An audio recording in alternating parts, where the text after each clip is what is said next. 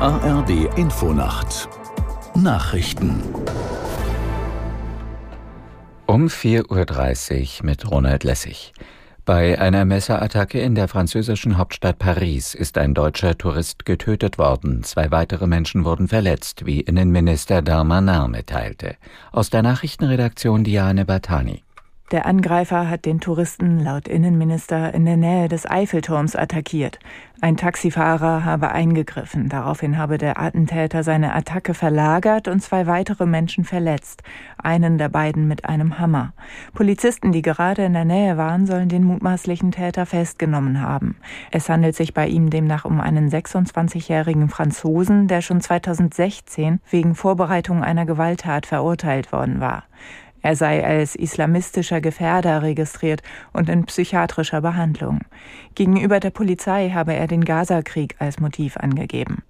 In Bayern sorgt der Schnee weiter für Probleme auf den Straßen sowie im Schienen- und Flugverkehr. In einigen Regionen war zudem der Strom ausgefallen. Aus der Nachrichtenredaktion Kevin Bieler.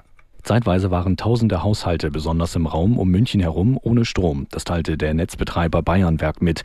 Viele Leitungen sind entweder durch die Schneelast gerissen oder durch umgestürzte Bäume beschädigt worden. Am Münchner Hauptbahnhof konnten gestern weder Züge rein noch rausfahren. Noch bis morgen kann es Beeinträchtigungen geben, teilte ein Bahnsprecher mit. Auch am Münchner Flughafen ging am Sonnabend nichts mehr. Alle Flüge wurden gestrichen. Der Stopp gilt laut Flughafen noch bis mindestens 6 Uhr früh. Schon jetzt sind aber viele Verbindungen Planungen für heute annulliert. Bei der UN-Klimakonferenz in Dubai wird heute über Gesundheitsgefahren durch den Klimawandel gesprochen.